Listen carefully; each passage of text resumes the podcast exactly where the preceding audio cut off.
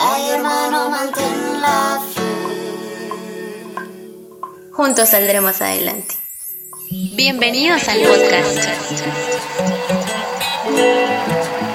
Ay, hermano, mantén la fe. Yo sé que tal vez te Hola. solo. Soy Alison Victoria de León Bamaca, soy de Coatepeque y partí a la ciudad de Quetzaltenango en busca de un sueño. Actualmente estudio la carrera de Ciencias Jurídicas y Sociales en la Universidad Rafael Andívar.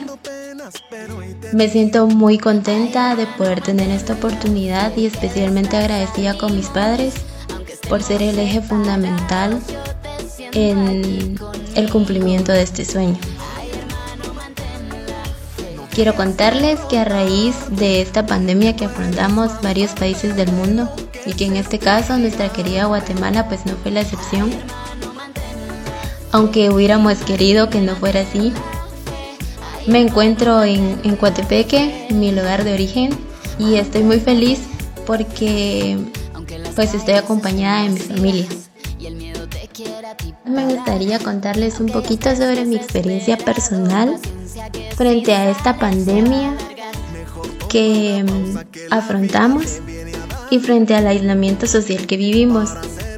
Han habido momentos en los que me he encontrado un poco frustrada, cansada, triste, porque también extraño lo que cotidianamente hacía. Extraño mi casa de estudios en Quetzaltenango, a mis amigos, las actividades que realizaba. Pero también me reconforta mucho el hecho de que me puedo encontrar en estos momentos con mi familia y disfruto mucho todo lo que hemos compartido a lo largo de este tiempo y todo lo que esta bendita pandemia nos ha permitido. En lo personal estoy muy agradecida porque todo este tiempo me ha ayudado a poder encontrarme conmigo misma, me ha ayudado a crecer espiritualmente, moralmente y personalmente. Tuve la oportunidad de ir a compartir con las personas que están en un albergue aquí en Coatepeque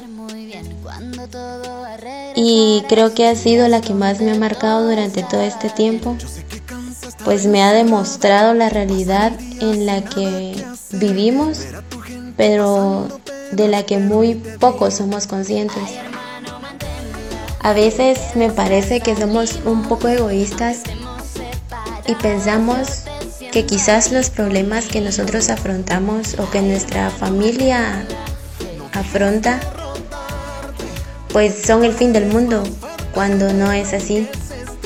Hay personas allá afuera que enfrentan necesidades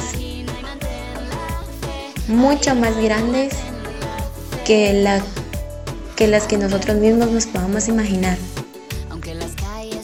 En cuanto a las vivencias con mi familia, pues quiero contarles primordialmente que está compuesta por mis dos padres y mis dos hermanos más grandes.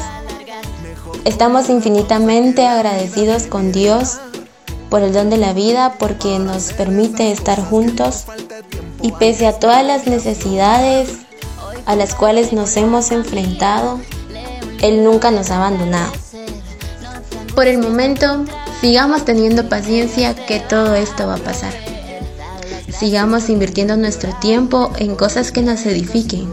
Hagamos ejercicio, leamos libros, miremos series, pero sobre todo, aprendamos a ser felices y a mirarle el lado positivo a las cosas. Que no se nos olvide entonces ser un rayito de esperanza. Y para concluir, solo quisiera recalcar en algo. Sé que ahorita ya nos encontramos cansados, agobiados, frustrados, a veces tenemos días buenos y a veces tenemos días malos.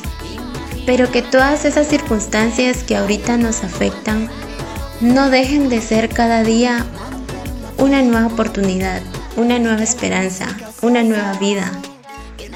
Tenemos que ser fuertes y valientes para que así, cuando volvamos a salir al mundo exterior, y volvamos a salir al nuevo encuentro con nuestros familiares, con nuestros amigos, con las personas que queremos.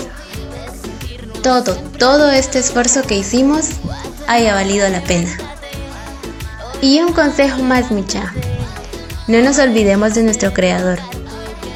Sigámosle pidiendo a este Dios de la vida por toda la humanidad, por el cese de esta pandemia y por todas las personas que han sido víctimas del virus, por los que están en la lucha y por todos aquellos que ya no pudieron continuar.